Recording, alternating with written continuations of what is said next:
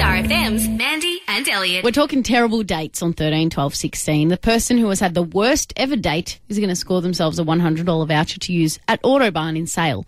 Now, this guy was having a really crappy date, didn't have much in common with the girl, so he decided to live blog the whole thing, mm-hmm. sending his mates photos of her on her phone. She, you know, she whipped out her phone because she was probably bored.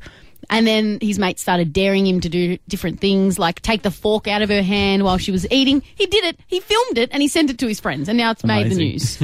so um, eventually she got up and left, Yeah. as you would. Brad from Warragul on 13, 12, 16. Have you had a terrible date? talking to this uh, lady online, Mm-hmm. and that we set up a date.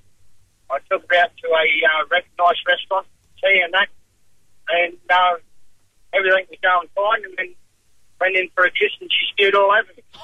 No, she did not. How many cocktails beforehand, Brad? No, no, how b- bad looking are you? No, I'm kidding. I don't know whether it was the food, me, or nerves. Combination everything. Were you mate. drinking though? Ah, no, not at that stage. Wow. That is a slap in the face, big time. Yeah. Yeah, we'll Yeah. slap with vomit. oh, Brad, that is terrible. It is terrible.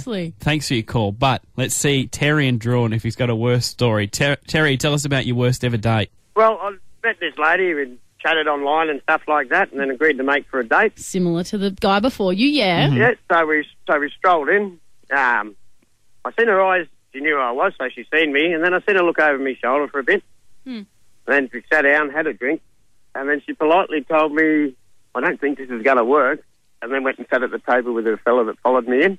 What? Proceeded to chat him up. Their date was over like that. What? She, And we did, she didn't know that guy. He didn't know. He just happened to walk in behind me at the so, same time. so she was just like a hotter guy has just walked in, and I prefer to go sit with him instead. So I'm going to dump you while we're on our date. Yeah, I think they ended up together for about three months. Oh, you know what, Terry? You don't want a woman like that. You're too good for her. That's awful. Oh, I don't know what's worse, a spew girl or this. Look, I think Terry. I think the the big thing is that it hurts more the fact that they worked out. You know, like that they went out for three months. So you know what? You've scored yourself a hundred dollar Autobarn voucher. Oh, thank you very much. It's to use at their sales store. It's their grand opening this weekend. Yeah, a few spark plugs will mend your broken heart, mate. No worries. Mandy and Elliott. Weekday mornings from 6 on Star FM.